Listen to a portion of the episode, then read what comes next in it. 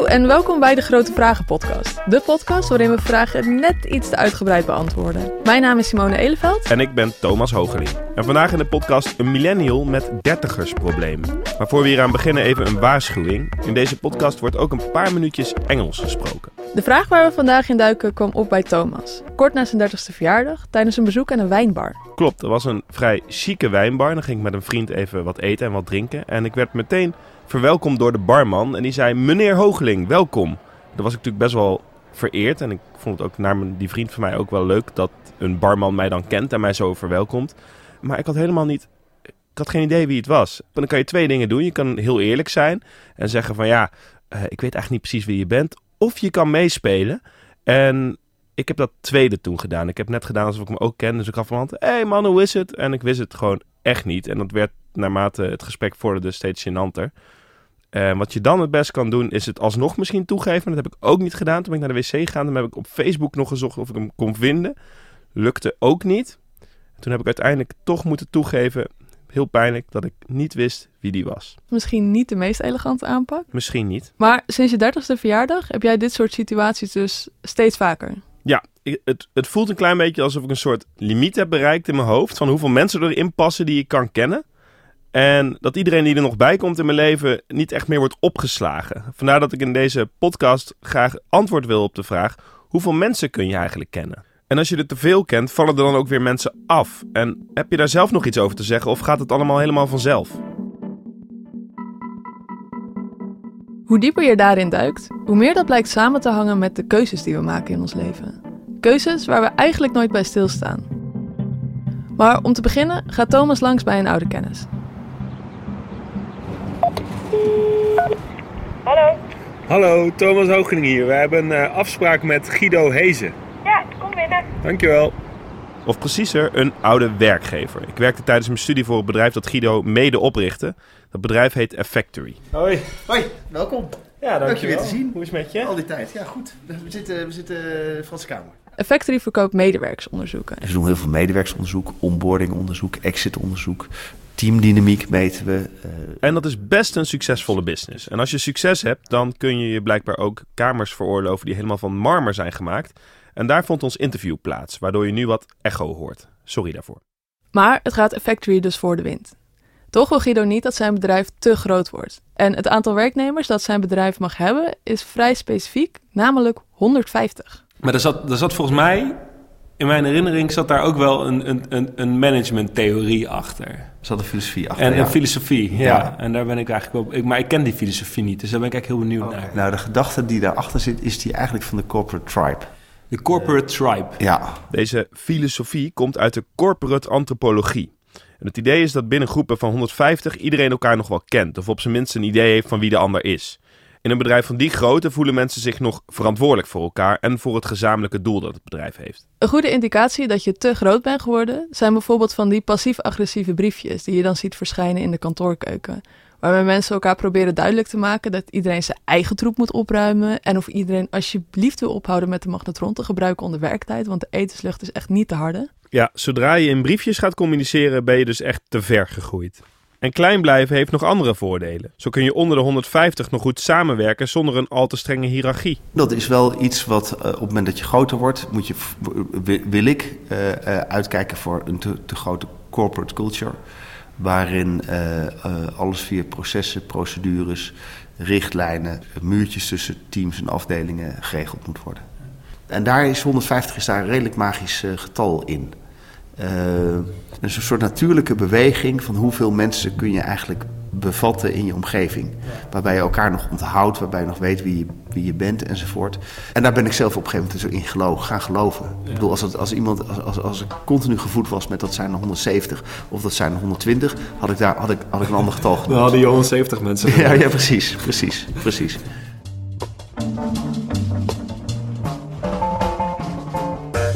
Maar het is dus 150. Het magische getal van hoeveel mensen je brein kan bevatten. En als ik eerlijk ben, ik vind het niet zoveel. En Thomas en ik we hebben ook een testje gedaan om te kijken hoeveel mensen wij in één keer uit ons hoofd konden opschrijven, die we dan denken te kennen. En wij kwamen op hele andere getallen uit. Ik had er 355 en Thomas had 550. Dus hoe komt Guido aan die 150?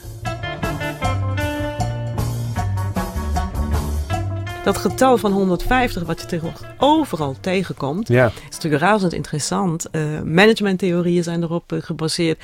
Algemene netwerkideeën. Dus, en, en het idee is dan dat dat zegt, dit is wat je kunt op basis van je cognitieve functie. Dus die 150 is een cognitieve grens.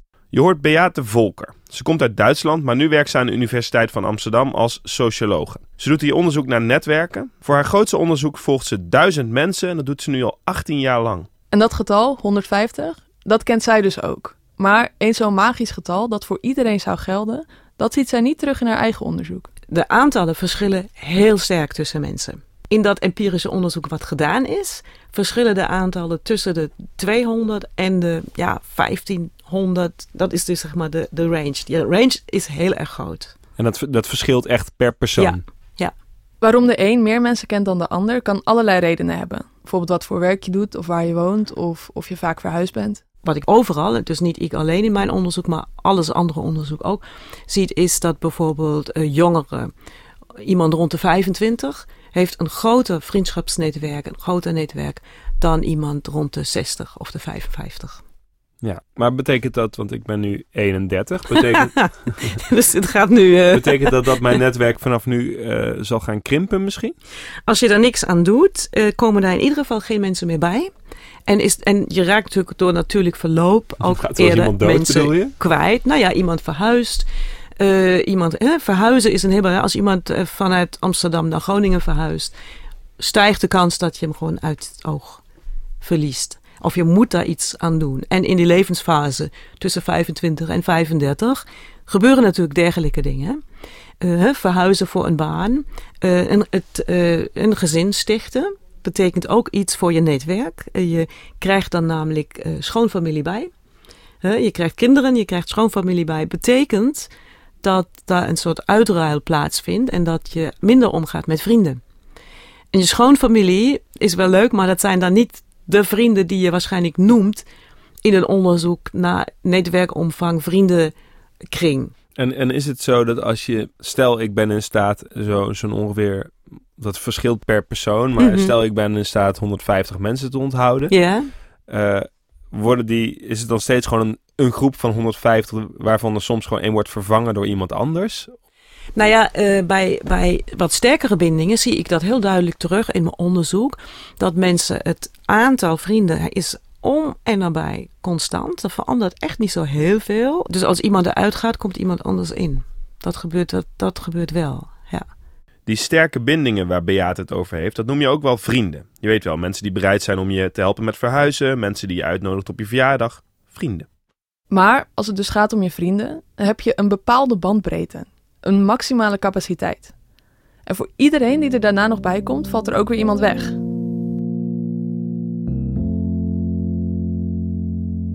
Maar als het dus zo is dat je maar een maximaal aantal verbindingen aan kan gaan in het leven, en dat aantal na je dertigste eigenlijk alleen maar afneemt, is dit het dan? Moet je het vanaf je dertigste doen met de resultaten van het leven dat je daarvoor hebt geleid? Dus nou, ja, maar, maar dat idee heb ik. En ehm, ik kom nu dus heel vaak mensen tegen die dan zeggen: Hé hey, Thomas. En dan weet ik dus niet meer wie ze zijn. Is, heb ik mijn Oké. limiet nu bereikt, denk je? Zo klinkt het wel cognitief.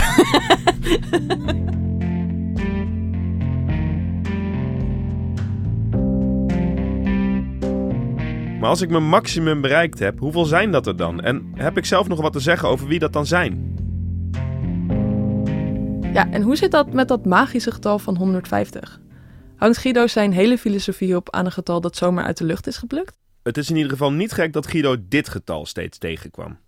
Als je een beetje research doet, bijvoorbeeld als je een podcast over dit onderwerp probeert te maken, dan kom je steeds 150 tegen. Het getal heeft zelfs een naam: Dunbar's Number, vernoemd naar de wetenschapper die het getal ontdekte. Die ontdekking die deed hij door groepen apen te bestuderen. En daarbij keek hij naar de grootte van de hersenen van die apen en de grootte van de groepen waarin ze leefden. Vervolgens keek hij naar de grootte van de menselijke hersenschors en berekende hij hoe groot de groepen van mensen dan zouden moeten zijn. En zo kwam hij uit op 150. Maar zijn mensen en apen dan wel hetzelfde?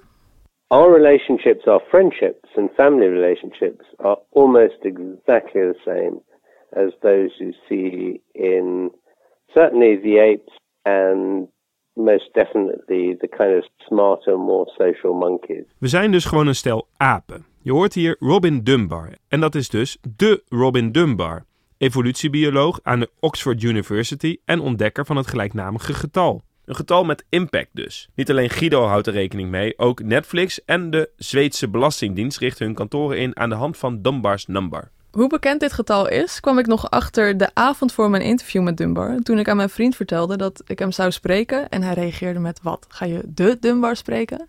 Bleek dat in Katwijk, waar mijn vriend vandaan komt, de Dunbar stond. Een bar waar, je raadt het nooit, 150 mensen in pasten. Daar had Robin Dunbar zelf ook nog niet van gehoord. Really, how extraordinary. Yeah, unfortunately it has to close down. Oh, that, that's a bad omen. Uh, uh, that, that just blows my mind.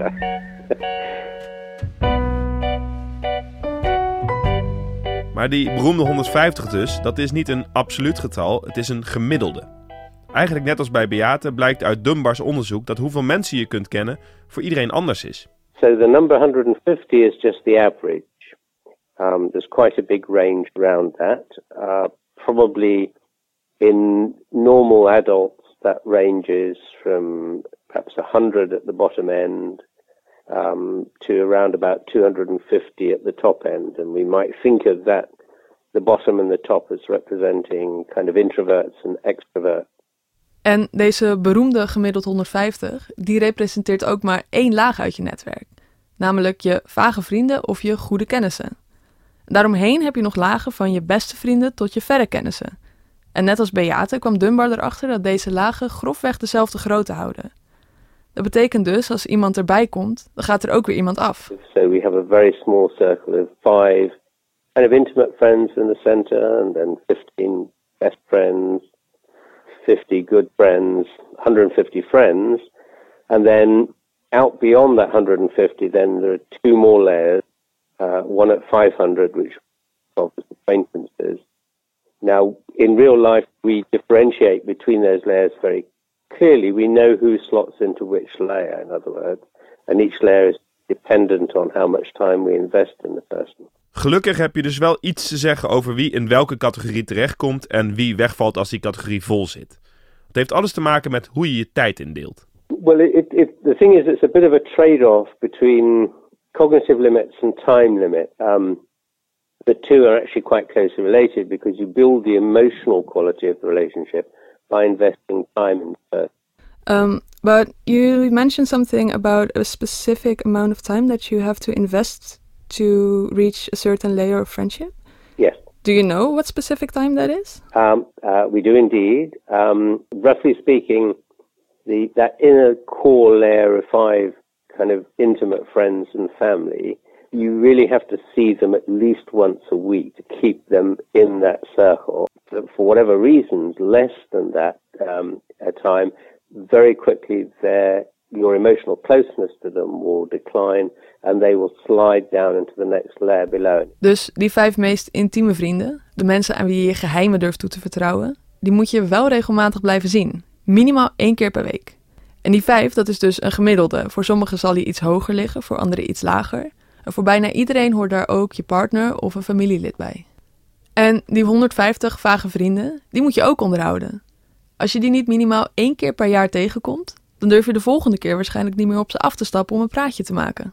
En dat is ook wel logisch natuurlijk, want heel veel vriendschappen die starten omdat je in eerste instantie een beetje tot elkaar veroordeeld was. Bijvoorbeeld omdat je op dezelfde tennisclub zat, of omdat je samen aan een project werkte, of bij elkaar in de klas zat of zo. En dat daaruit dan die vriendschap is ontstaan. Gewoon iemand aardig vinden lijkt niet genoeg. Om een vriendschap op te bouwen moet je samen tijd doorbrengen.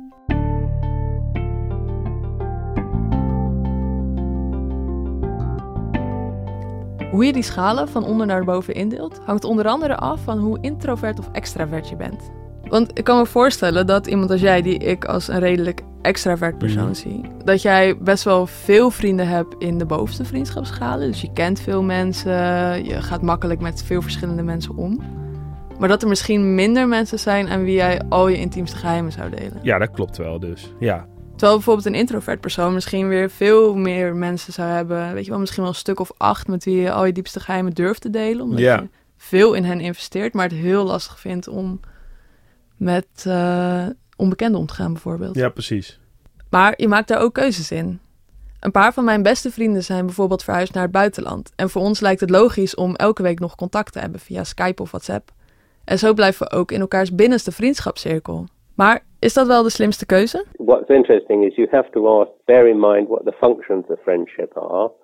And particularly that inner core of five intimate and family. They're what I call the shoulders to cry on. So, you know, when your life falls apart, you need a shoulder to cry on, and it's one of those people uh, you go to. Uh, it makes a big difference that it's a real shoulder to cry on. So a virtual shoulder to cry on at the other end of a computer screen just doesn't have quite the same emotional value as somebody you can grab hold of. And so if you're spending time investing in relationships, people are distant, that means you're not spending that time building new relationships of somebody kind of right there with you. There's no right answer, I guess, but you pay your money and you make your choice. De tijd die je in de ene vriendschap investeert, die investeer je niet in de andere. Maar voor wie zich nu volledig verliest in vriendschapskeuzestress, heeft Beate nog wat laatste geruststellende woorden. Uh, wel is het zo dat wie voor jou belangrijk is, die vergeet je niet.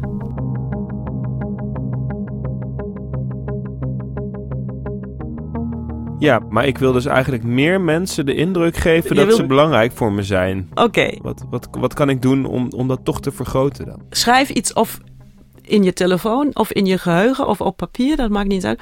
Iets wat een, een kenmerk wat je echt opvalt van die persoon. Het kan iets heel onbenulligs zijn. Grote oren. ja, ik heb grote oren, dat klopt. Nee, ik, ik zag nu net je oren. Dus ja, ik, nee, nee, ik heb grote oren. Um, een leuke stem. Maar als jij dat op een gegeven moment ziet en je ziet het in je contactenlijst, dit vergeet je nooit. Dus jij hebt me nou opgeslagen in het hokje grote oren, leuke stem, journalist. Probleem met netwerken. En, en, dan, en dan gaat de naam Thomas gaat niet meer uit je hoofd. Die gaat niet meer uit mijn hoofd, nee.